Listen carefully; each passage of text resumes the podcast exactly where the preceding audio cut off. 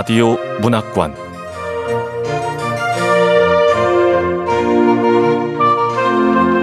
한국 단편 문학 특선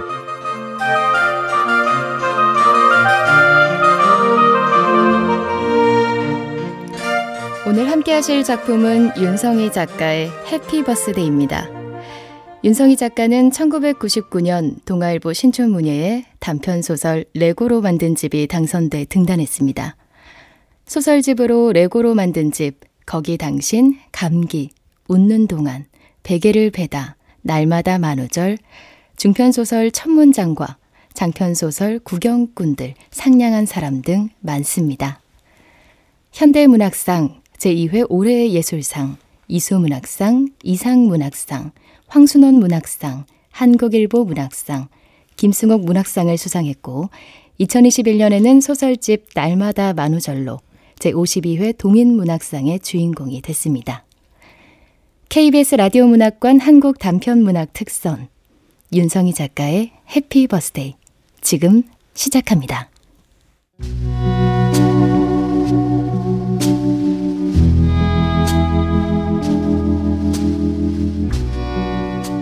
해피 버스데이 윤성희 새벽에 윤석이 생일 축하한다는 메시지를 보냈다. 메시지를 확인하자마자 휴대폰 화면 가득 꽃가루가 날렸다. 그걸 보자 윤석이랑 같이 봤던 불꽃놀이가 생각났다. 군입대를 앞두고 우리는 제야의 종소리를 들으러 갔었다. 그때 봤던 불꽃놀이. 그걸 보며 윤석은 말했다.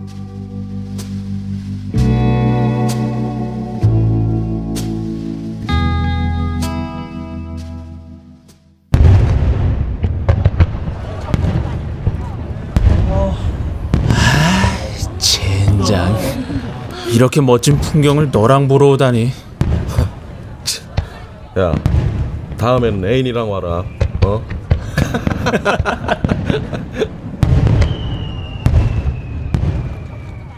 제대 후 윤석은 사진 동아리에서 만난 후배와 연애를 했다. 12월 31일에는 가요 대제전을 봐야 한다는 후배를 설득해 제야의 종소리를 들으러 갔다. 후배는 춥다고 투덜댔지만 종이 울리자 두 손을 모아 기도를 했다.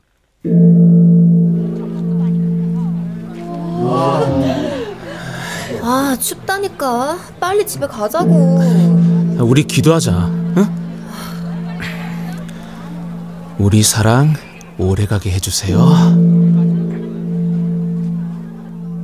후배를 집까지 바래다 주고 나니 돌아갈 버스가 끊겼다.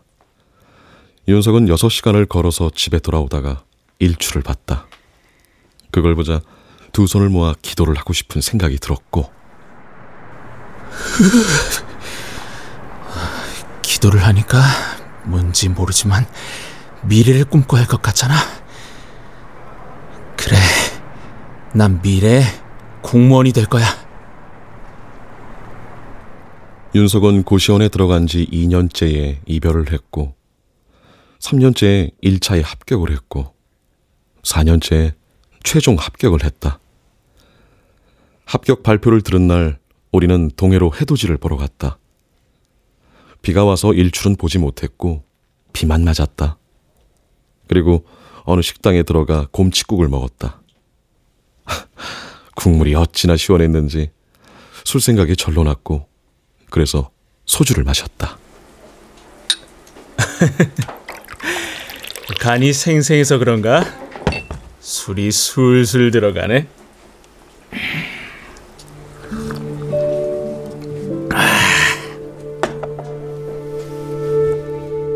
윤석은 고시원에 들어가면서 합격할 때까지 술을 마시지 않겠다고 결심했다. 독한 놈. 윤석이가 입원을 결심했을 때도 나는 똑같이 말했다. 넌 독한 놈이니까 끊을 수 있어. 윤석이 두 번째로 입원을 했을 때도 그랬다. 알지. 넌 독한 놈이니까 할 수 있어. 하지만 세 번째로 입원을 했을 때 나는 아무 말도 하지 않았다.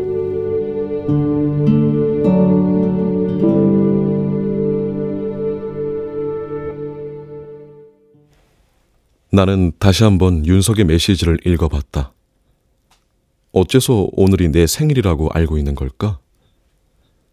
음력 생일도 아니고 주민등록상 생일도 아니었다. 나는 윤석에게 전화를 걸었다. 전화를 받자마자 윤석이 말했다. 나 술 마셨을까봐 전화한 거지? 걱정 마, 안 마셨어. 네 목소리 듣고 싶어서 전화한 거야. 아, 왜 이렇게 일찍 일어났어? 헬스장을 5시 반에 열어야 해서 5시면 일어나. 지난달에 윤석은 알코올 치료센터에서 퇴원을 한 뒤 여동생이 살고 있는 순천으로 내려갔다. 여동생의 남편이 운영하는 휘트니스 클럽에서 먹고 자면서 일을 돕기로 했다며. 나 운동도 시작했어. 이게 마지막 기회 같아. 어, 넌 할 수 있어. 할 수 있지. 말하면서도 그렇게 뻔한 말밖에 할 수 없는 내 자신이 싫어졌다. 전화를 끊기 전에 윤석이 다시 한번 말했다. 생일 축하해. 나는 생일이 아니라는 말을 하지 않았다. 오늘 하루쯤 생일인 척 지내보는 것도 나쁘지 않다는 생각이 들어 농담을 했다. 야, 생일 선물은 왜 안 주냐? 놀러와. 짱뚱어탕 사줄게.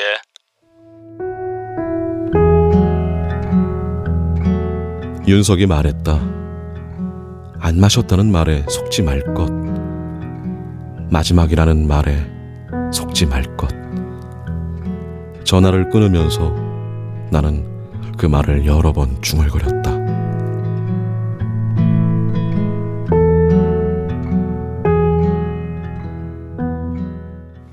어렸을 때 동생과 했던 내기가 떠올랐다. 소똥으로 집을 만든다는 아프리카의 어느 부족 뉴스를 보다 동생이 말했다. 나는 소가 네모난 똥을 누웠으면 좋겠어. 소똥을 벽돌처럼 쌓을 수 있으면 더 튼튼한 집을 지을 수 있잖아. 바보. 그게 어떻게 가능하냐? 똥구가 네모나면 쌀 수 있겠지. 어쩌면 네모난 똥을 누는 동물이 세상에 있을지도 몰라. 어렸을 때 우린 뭐든지 내기를 했다. 일주일에 한 번씩 프로야구의 승리팀 맞히기 게임을 해서 진 사람이 방 청소를 하기도 했다.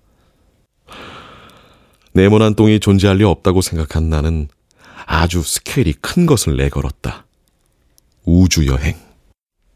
뭐? 우주여행? 어, 우주여행. 네모난 똥이 정말 있다면 내가 너 우주여행 시켜준다. 나는 그렇게 호기롭게 큰 소리를 쳤다. 우리들이 마지막으로 했던 내기는 술집에서 술값을 내는 사람들 맞히기였다. 같이 술을 마시는 나이가 되면서 우린 그 내기를 종종 했다. 열의 일곱은 동생이 이겼는데 나중에 동생이 비결을 말해줬다. 구두가 깨끗한 사람이 1순위야. 그 다음에는 안주를 주문하는 사람, 그 다음에는 술을 마시며 자주 웃는 사람. 성공한 사람의 버릇을 맞히는 문제가 나와서 구두를 깨끗하게 닦는 것이라고 답해봤다. 땡. 정답은 침대 정리를 한다였다. 나는 세수를 하고 침대 정리를 한 다음 출근을 했다.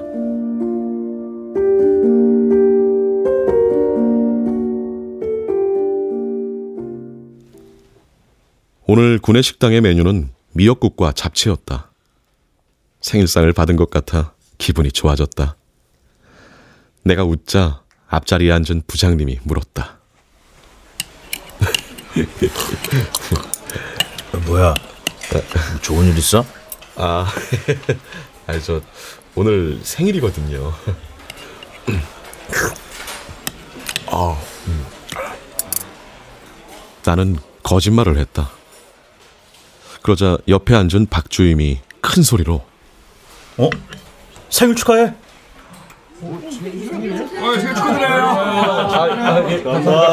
감사합니다. 그 소리에 몇몇 사람들이 따라서 생일 축하를 해줬다. 나는 잡채를 미역국에 넣었다. 동생은 그걸 아주 싫어했다. 그렇게 먹는데 갑자기 목이 메였다. 나도 모르게 눈물이 났다. 같은 테이블에 앉아있던 사람들이 당황했다.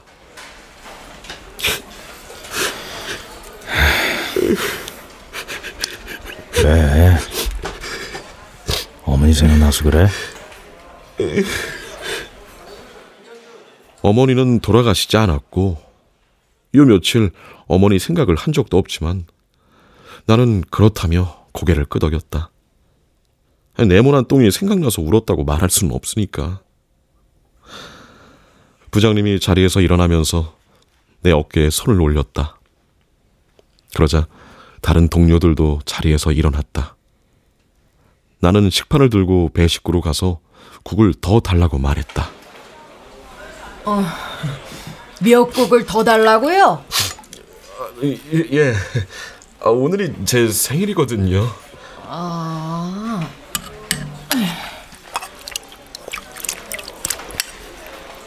다시 자리로 돌아와 나는 밥을 마저 먹었다. 꾸역꾸역. 아유. 그러다 체할라. 생일이라면서요. 아주머니가 동그랑땡이 담긴 접시를 테이블에 내려놨다.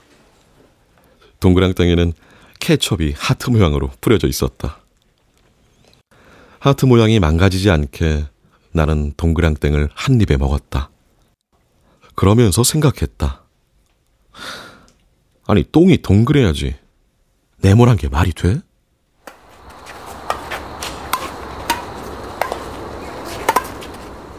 점심을 먹은 다음 바람을 쐴 겸 건물 밖으로 나왔더니 외국인 노동자들이 배드민턴을 치고 있었다.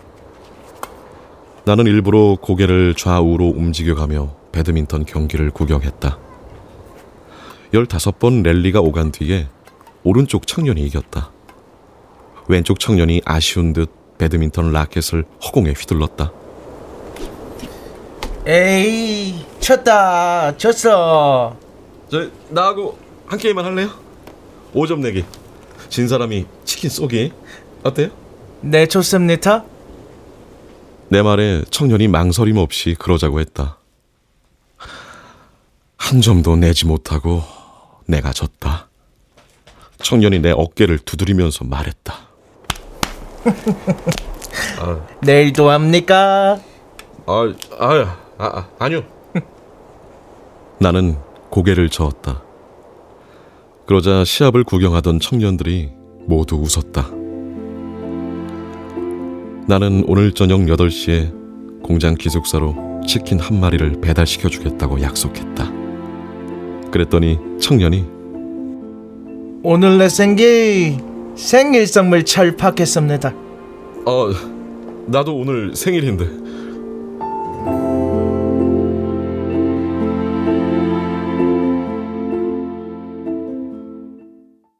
퇴근 무렵에 부장님에게 며칠 회사를 쉬어야 할 것 같다고 말했다.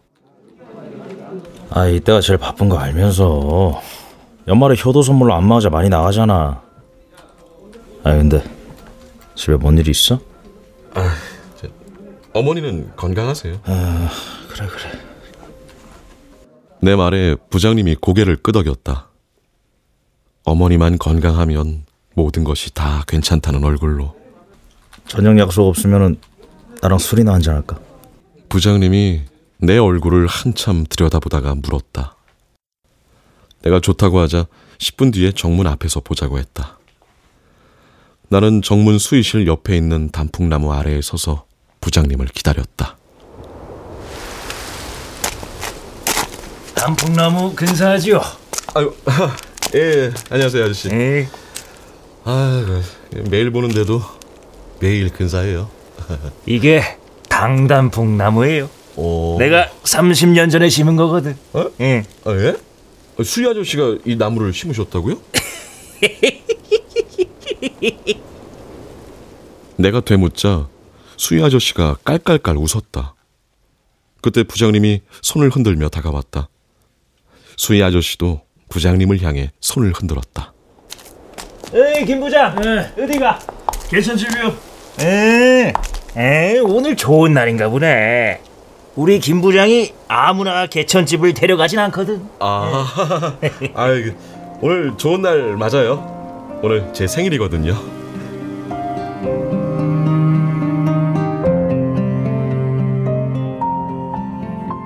택시를 타고 술집으로 가는 동안 나는 부장님에게 물었다. 그 단풍나무 수희 아저씨가 심었다는데 알고 계셨어요? 그럼 그 나무의 비밀도 알고 있지. 예? 단풍나무 비밀이요? 시주하러 다니는 스님이 공장 앞을 지나다가 물을 한 잔 달라고 한 거야. 그래서 수희 아저씨가 물을 줬더니 그 물을 마시고 스님이 묻더래. 아픈 아이가 집에 있느냐고. 아유, 아픈 아들이 있었던 거네요? 예. 당시에 수희 아저씨한테 4대 독자인 5살짜리 아들이 있었는데 걷지를 못했어. 용하다는 병원을 다 찾아다녀 봤는데 원인도 알 수 없었지. 그랬는데 스님이 그런 얘기를 한 거야. 얼마나 놀랬겠어. 그래서 어떻게 하면은 애를 고칠 수 있냐고 물었지. 그러니까 뭐래요? 스님이 지금 단풍나무가 심어져 있는 그 자리로 걸어가더니 거기에 아이 신발을 심으라고 했대. 예? 아, 아이 신발을 심어요? 예. 그리고 그 위에 예쁜 나무를 하나 심으라고. 쉿! 비밀.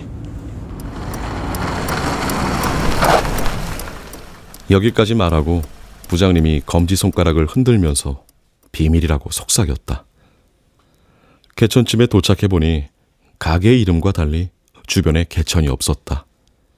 가게 문을 열기 전에 부장님이 말했다. 개천집에서는 주의사항이 하나 있어.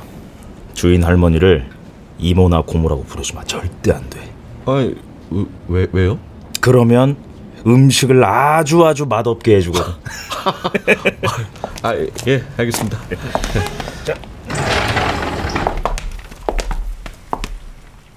가게에 들어가자 손님이 한 명도 없었다. 노란색 앞치마를 한 할머니가 주방에서 나왔다. 조금만 기다려. 아 갑자기 전화해서 고사리 조기찌개를 끓이라니. 에휴. 아 조기 사오느라 늦었어. 예. 반찬은 제가 나를게요. 아, 저, 제, 제가, 제가 할게요. 부장님 왜 북으로 가가지고. 아니 저기 자네는 냉장고에서 소주 꺼내요. 아, 예. 자, 소주가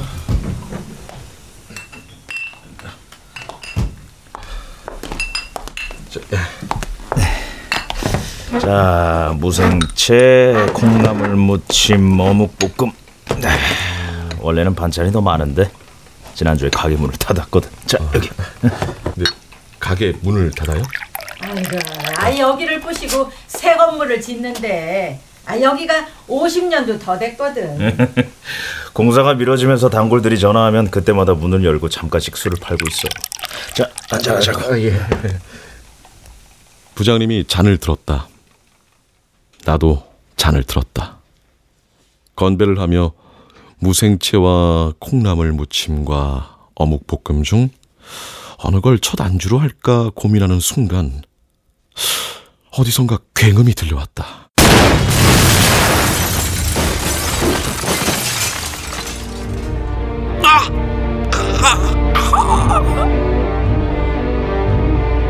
나도 모르게 두 손으로 얼굴을 감쌌다. 몸이 공중으로 솟아올랐다. 그 순간 연을 날리던 동생의 모습이 영화의 한 장면처럼 머릿속에 펼쳐졌다. 동생의 연은 색동 꼬리를 단 가오리 연이었다. 형! 내 연이 제일 높아!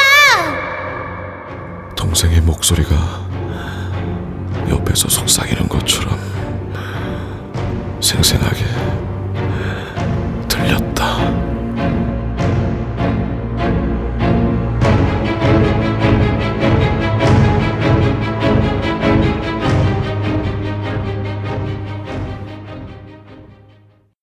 어머니는 칼국수를 끓이다가 날 임신했다는 것을 알았다. 그날따라 유난히 밀가루 냄새가 역겨웠던 것이다. 어머니가 16살 때부터 일했던 나들이 미용실 원장은 비가 오는 날이면 어머니에게 칼국수를 끓이게 했다. 비가 오면 파마를 하는 손님이 없었고 원장은 어머니가 노는 꼴을 보지 못했다. 속이 메스꺼려서 어머닌 칼국수를 얼마 먹지 못했다. 달고 신게 먹고 싶다는 생각을 하던 참에 미용실로 전화가 왔다. 아버지와 같이 상경한 고향 친구였다. 태수가 크게 다쳤어요. 공장에서 사고가 나서 얼른 병원에 가보세요.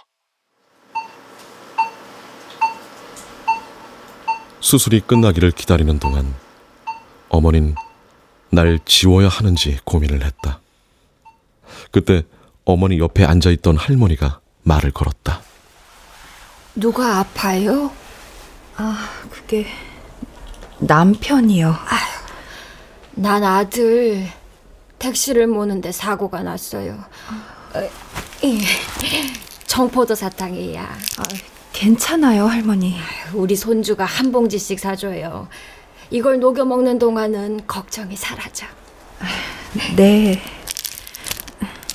그 말에 어머니는 청포도 사탕을 받았다. 어머닌 천천히 사탕을 녹여 먹었다. 사탕이 너무 커서 입천장이 까지는 것만 같았다. 그래도 사탕을 먹으니 미식거리는 기분이 사라졌다. 어머니는 자신도 모르게 이렇게 중얼거렸다. 포도야, 아빠는 괜찮을 거야. 그래서 내 태명은 포도가 됐다. 아버진 6개월을 입원했고 태어난 뒤에도 1년을 넘게 요양해야 했다. 어머닌 5년 넘게 부은 적금을 깨서 아버지의 병원비를 냈다. 원장이 미용실 옆에 딸린 방에서 신혼생활을 시작하게 해줬다. 아버지는 방에 누워 파마를 하러 온 여자들의 수다를 들었다. 대부분은 시어머니나 남편의 흉이었다. 집안 이야기를 밖에 나와서 하다니. 아버지는 시댁욕을 하는 여자들을 욕했다. 그러다 어느 순간부터는 여자들이 욕을 하는 시댁 사람들을 같이 욕하기 시작했다. 아니, 여자가 뭔 죄가 있다고? 아버지는 일주일에 한 번씩 오는 보험 외판원 아주머니를 기다렸다. 그 아주머니는 올 때마다 보험 사기를 치다 걸린 사람들의 이야기를 들려줬다. 결국 사망보험금을 노리고 피로회복제에 독약을 타가지고 배다른 여동생을 죽인 사건이지. 어, 사람들이 어쩌면 이렇게 잔인하대요? 그럼 교통사고로 사망한 여자는 왜 죽은 거예요? 그건 남편이 내연녀랑 짜고 아내를 교통사고로 위장해 죽인 거지. 으이, 나쁜 것들. 으 아이 근데 참 안 된 사람도 있어. 누구요? 빚에 허덕이던 남자가 자식들한테 보험금이라도 남기려고 그만 죽고 말았거든. 아유, 오죽했으면 그랬을까. 남일 같지가 않네요. 그치? 에휴, 근데 자살인 게 밝혀져서 보험금을 받지는 못했어. 응? 에이? 에이, 이거 울음소리 맞지? 저방 안에 누구 살아? 아니에요. 아버지는 그 얘기를 방 안에서 듣고 슬프게 울었고 한 달도 넘게 우울증에서 빠져나오지 못했다. 어머닌 골방에서 너무 오래 누워 있었기 때문이라는 결론을 내렸다. 어머닌 다방이라도 가라며 아버지를 밖으로 내쫓았다. 돈이 아까웠던 아버지는 요구르트를 하나만 사서 동네 뒷산으로 갔다.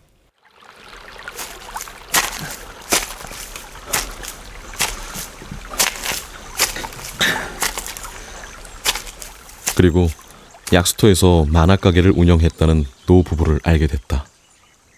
노 부부는 훌라후프를 아주 잘했다. 부부가 훌라후프를 하면 아버지는 그 앞에 앉아서 박수를 치며 구경을 했다. 어느 날부터는 요구르트를 세 개씩 사서 약수터를 갔다. 아버지가 요구르트를 드리면 노부부는 아버지에게 쑥떡을 줬다. 정신이 온전하지 못한 아들이 하나 있는데 그 애를 웃게 하려고 훌라후프를 시작했어요. 음, 허리를 흔들며 훌라후프를 돌리는 게 신기했나 봐. 아, 내가 훌라후프를 하면 그 애가 까르르 웃었지. 아이고, 훌라후프를 해서 너무 건강해졌나. 우리가 아들보다 오래 살고 말았어. 할머니가 혼잣말처럼 중얼거렸다. 몇 달이 지나자 노부부는 아버지에게 자기들의 만화 가게를 인수할 생각이 있느냐고 물었다. 할아버지가 암에 걸렸다고. 그래서 이참에 세를 준 만화 가게를 팔아 시골로 내려가려 한다고. 만화 가게 인수 제의를 받은 날 아버지는 꿈을 꿨다. 아니, 꿈에서 커다랗고 하얀 상아를 지닌 코끼리가 집 안으로 막 들어오는 거야. 아니, 태몽 같은데요? 그래서 동생의 태명은 코끼리가 됐다. 그 꿈을 꾸고 사흘 뒤 아버지가 다녔던 회사에서 뒤늦게 사고 보상금을 지급해줬다. 사고를 당했던 다섯 명의 노동자 중에서 변호사가 된 조카가 있었는데 그 조카가 무료로 소송을 걸어줬기 때문이었다. 아버진 그 돈으로 가게를 인수했다. 아버진 만화가게 이름을 코끼리 만화방으로 바꿨다. 동생이 태어나기 전에 아버지는 어머니의 배에 손을 올려놓고 자주 이 말을 했다.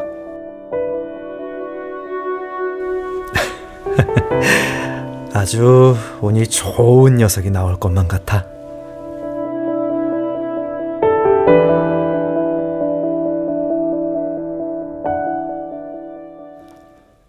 몇 년 후에 건설회사에서 찾아와 아파트를 짓는다며 비싼 가격에 가게를 사겠다고 했다. 만화 가게를 판 돈으로 2층짜리 건물을 산 부모님은 건물 1층에 미용실과 지물포를 차렸다. 코끼리 미용실과 코끼리 지물포. 아버지의 말대로 동생은 운이 좋았다.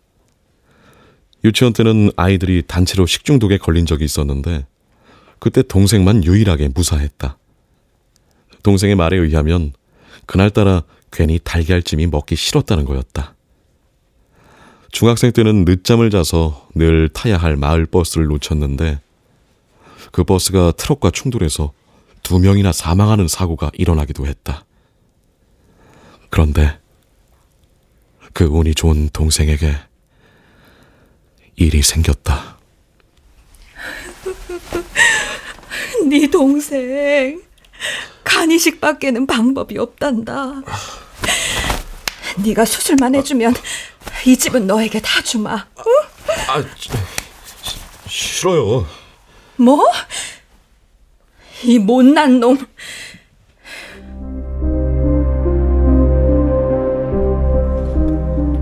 어머니는 못난 놈이라고 욕을 했다. 못된 놈이 아니라 못난 놈이라니. 나는 그 말이 이상했다. 아버지가 돌아가시고 난 다음에야 나는 부모님이 주말 농장을 만들려고 사둔 땅이 동생 명의였다는 걸 알았다. 그 땅이 수십 배 올랐기 때문에 화가 난 건 아니었다. 어머니는 잘못 알고 있었다. 동생은 늘 운이 좋았고, 그래서 동생 옆에 있으면 나는 늘 운이 나쁘게 느껴졌다. 나는 그게 무서웠다.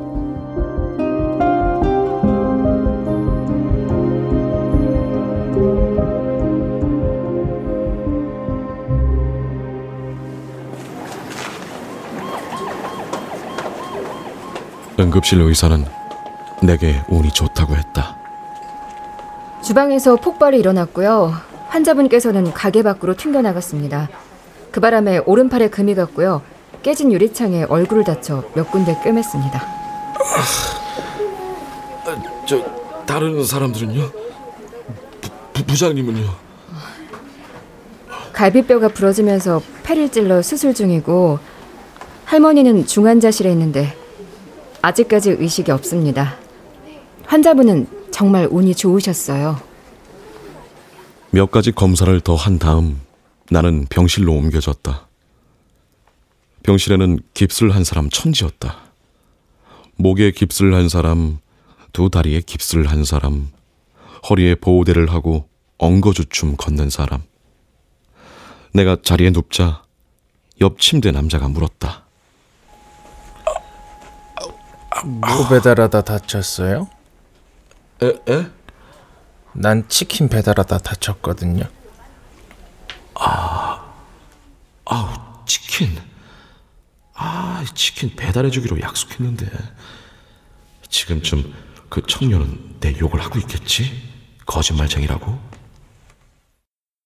병실을 둘러보면서 나는 지금까지 한 번도 병원에 입원해 본 적이 없었다는 사실을 깨달았다.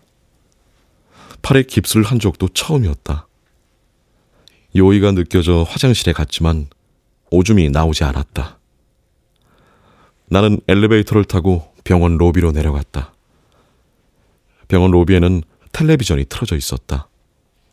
홈쇼핑 채널이었는데 눈에 좋다는 영양제를 팔고 있었다. 여러분, 이렇게 눈이 망가지는 건 한순간입니다. 지금부터 관리하세요. 한순간입니다. 이봐. 아, 어. 그때 누군가 내 어깨를 톡톡 두드렸다. 고개를 들어보니 개천집 주인 할머니가 서 있었다. 아, 아 할머니 깨어나셨어요? 내가 이리역 폭발 사고 때도 살아남은 사람이야. 아, 난 아직까지 돋보기 없이도 글을 읽어. 와, 비결이 뭐예요? 음, 아침마다 10분씩 눈 운동을 하지. 자, 따라해봐. 나는 할머니를 따라 눈동자를 오른쪽에서 왼쪽으로, 다시 왼쪽에서 오른쪽으로 굴려봤다. 그리고 위아래로, 그리고 대각선으로. 그렇게 서른 번씩 반복한 다음 할머니는 두 손을 비벼 따뜻해진 손바닥을 두 눈에 댔다. 나는 한쪽 발에 깁스를 해서 따라하지 못했다. 그러자 할머니가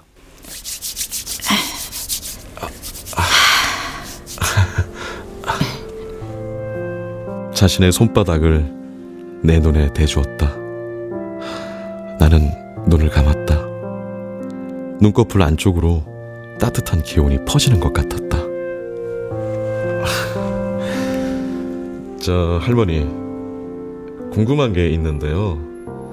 그 주변에 개천도 없는데 왜 개천집이라고 지었어요? 개천에서 욕난다. 그 말도 몰라? 음. 내 음식 먹는 사람들 전부 성공하라고 그렇게 지었지. 아, 근데 저는 아쉽게도 할머니 음식을 먹어보질 못했어요. 그 태어나면 고사리 조기찌개 한 번만 더 끓여주세요. 싫어. 아 그건 자네 엄마한테 해달라고 해. 난 은퇴야. 난 아직 눈도 좋고 아직 뼈도 튼튼해. 아, 아침마다 홍화 시다린 물을 마시거든. 자네도 퇴원하거든. 매일 홍화 씨 달인 물을 마셔.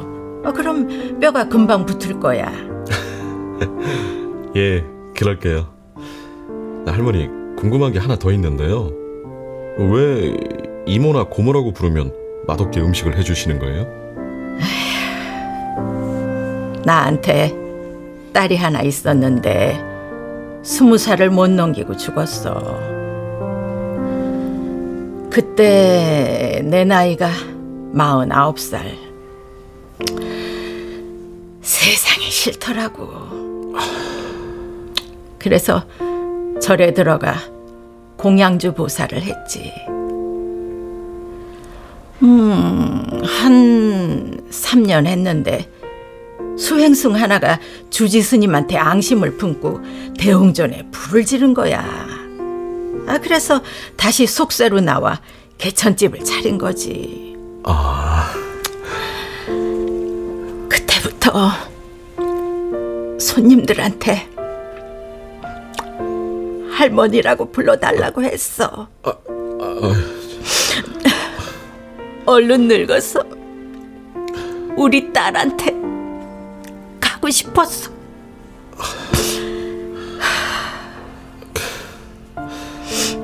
근데 그렇게 빨리 늙는 게 소원이신 분이 매일 눈 운동하고 홍화씨 다리 물을 마시는 게 이게 조금 잘 이해가 되질 않아요. 음, 아 꼿꼿하게 가고 싶어서 그랬다. 왜? 아, 아 이제 화나셨어요? 아 죄송해요. 음, 참. 응. 자네는 애기 있나? 어, 애기는 없고요. 조카 한 명 있어요. 음. 동생은 어릴 적에 공사 현장을 발견하면 시멘트가 굳기 전에 몰래 자기 발자국을 찍어 놓는 버릇이 있었다. 그리고 수첩에 발자국 찍은 곳을 적어 놓았다. 나중에 내 아이가 생기면 그때 같이 찾아다니려고. 동생은 조카와 그 발자국을 찾으러 다녔을까? 할머니가 하품을 했다. 아이고, 어 이제 자러 가야겠네. 잘 있어. 할머니가 두 손으로 다치지 않은 내 왼손을 꼭 잡고 말했다. 할머니의 손은 차가웠다. 내 두 눈을 만졌을 때 느껴진 온기가 사라졌다. 그제야 나는 할머니가 돌아가셨다는 것을 알았다. 할머니가 자리에서 일어나면서 마지막 말을 했다. 김 부장은 걱정 마. 자네보다 더 오래 살아. 할머니가 떠난 다음 나는 자리에서 일어나 안내 데스크로 갔다. 거기엔 제복을 입은 남자가 졸고 있었다. 남자를 깨워 나는 전화 한 통만 할 수 있겠느냐고 물었다. 남자가 휴대폰을 꺼내 비밀번호를 누른 다음 내게 줬다. 막상 전화를 걸려니 동생의 번호가 생각나지 않았다. 어머니의 번호도 생각나지 않았다. 어머니가 휴대폰을 개통하면서 없애버린 집 번호만 생각났다. 나는 윤석에게 전화를 걸었다. 누구세요? 어, 나, 나, 나야. 뭐야? 이거 누구 전화야? 무슨 일 있어? 어, 휴대폰이 고장 나서. 아, 아무 일 없어. 생일 축하해. 내 생일은 아직 멀었어. 오늘 하루 생일처럼 지내. 점심에 미역국도 사 먹고.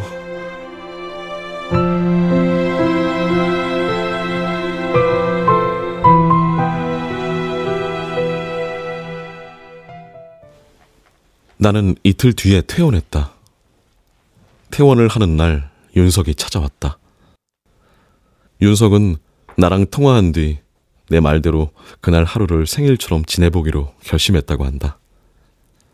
점심에는 미역국을 파는 백반집을 찾아 식당을 돌아다녔다. 그러다 마침내 창가 자리에 앉아서 미역국을 먹고 있는 손님을 발견했다. 식당에 들어가 미역국을 달라고 했더니 아주머니가 아유, 오늘의 국은 미역국이 아니라 육개장입니다. 저 손님 미역국 먹고 있잖아요. 아유, 우리 아들인데 생일이라 미역국을 끓여준 거예요. 어, 저도 오늘이 생일이거든요. 아이고, 아주머니는 윤석에게도 생일상을 차려줬다. 윤석은 미역국과 불고기를 먹었다. 계란말이도 먹고 분홍색 소시지 부침도 먹었다. 오후에 동생이 조카를 데리고 헬스장에 왔길래 농담을 했다. 나 생일이니까 선물 사줘. 아, 아, 오빠 미안해. 오빠 생일도 모르고 있었어. 어?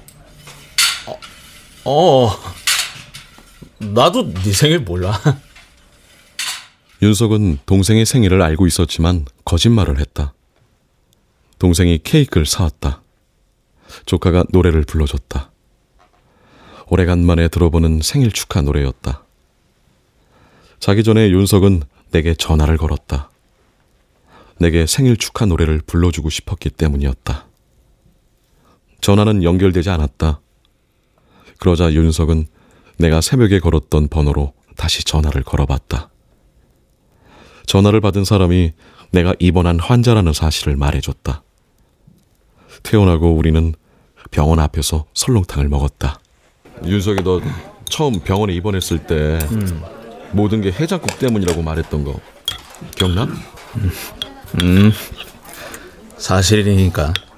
입원하기 전날 해서 해장을 하러 순댓국집에 갔거든.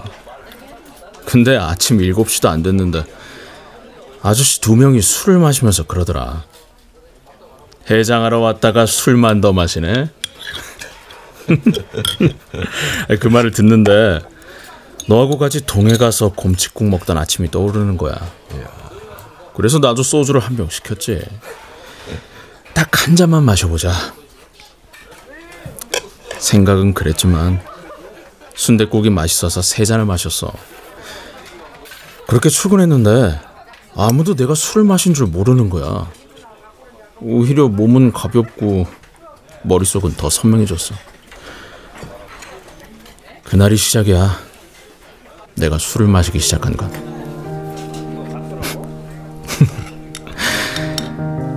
어느 날은 두 잔, 어느 날은 세 잔. 그렇게 1년이 지나고 2년이 지나고 3년이 지나고 세 잔은 네 잔이 되고 네 잔은 한 병이 되고. 근데 이제 아침은 무조건 빵이야. 빵을 먹으면 술 생각이 안 나거든. 야 너니까 오늘 특별히 설렁탕을 먹는 거야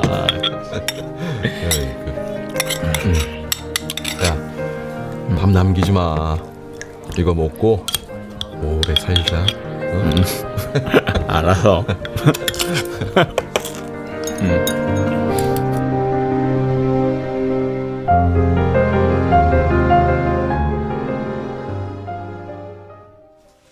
윤석을 바래다 줄 겸 기차역까지 따라갔다. 역사에 빵집이 있길래 들어가 빵을 잔뜩 샀다. 나는 빵을 윤석에게 주면서 자, 아침은 빵이라며. 어. 고마워. 윤석이 떠난 다음 나는 역 건너편에 있는 휴대폰 가게로 가서 새 휴대폰을 샀다. 새 휴대폰을 확인해 보니 어머니가 세 번이나 메시지를 보냈다. 전화 안 받네. 바쁘니?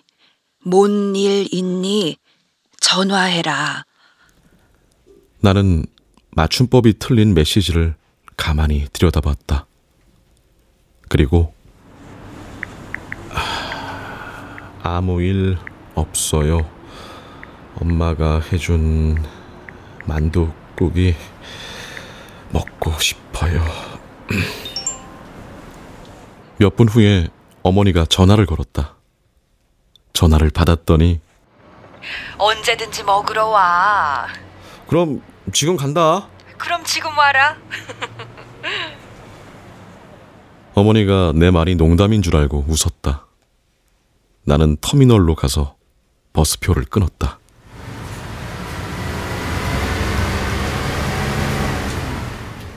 버스에서 꿈을 꿨다. 아기 코끼리가 코로 내 등을 긁어주는 꿈이었다. 꿈속이었지만 등이 시원했다. 버스에서 내려 택시를 탔다.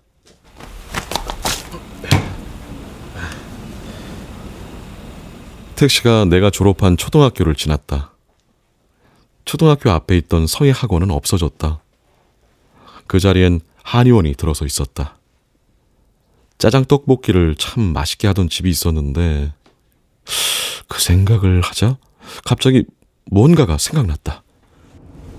아, 저기 기사님 죄송한데 여기서 내릴게요. 어, 예.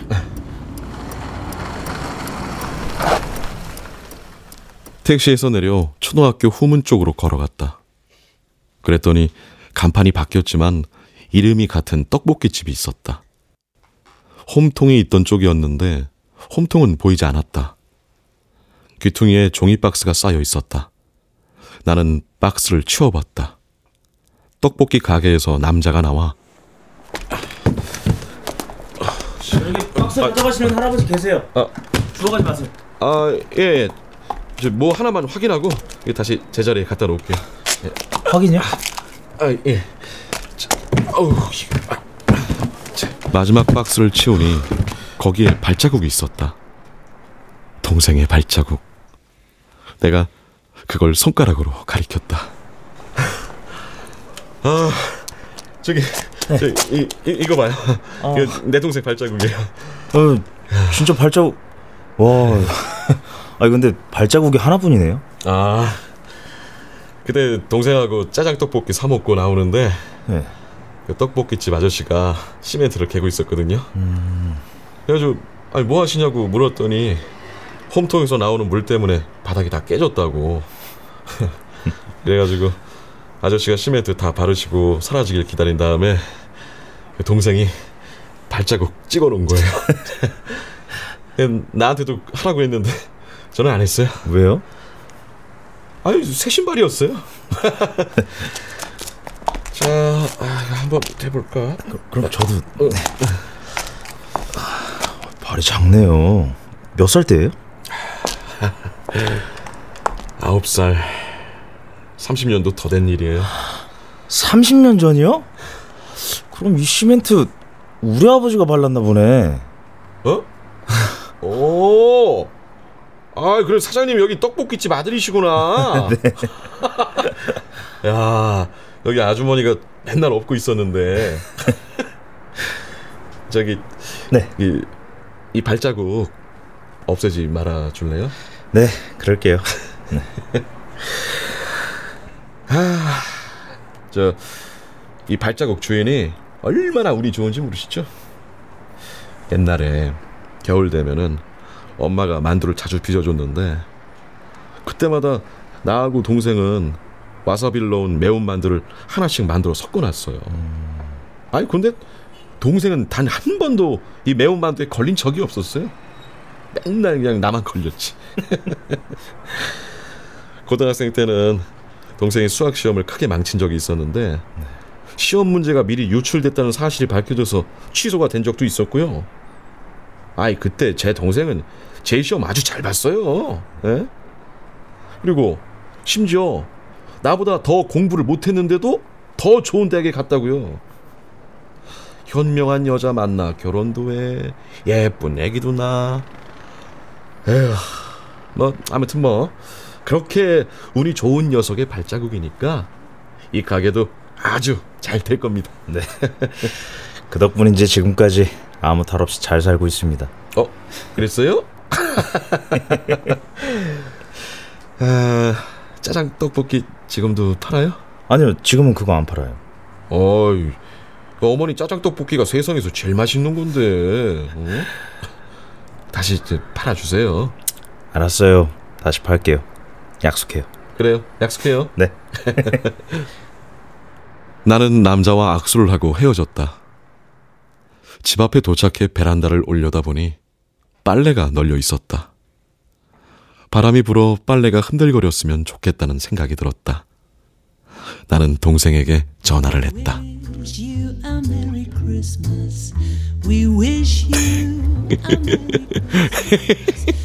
야, 네모난 똥이 있었다, 야. 아이 그걸 이제 알았어? 난 진작 알고 있었지.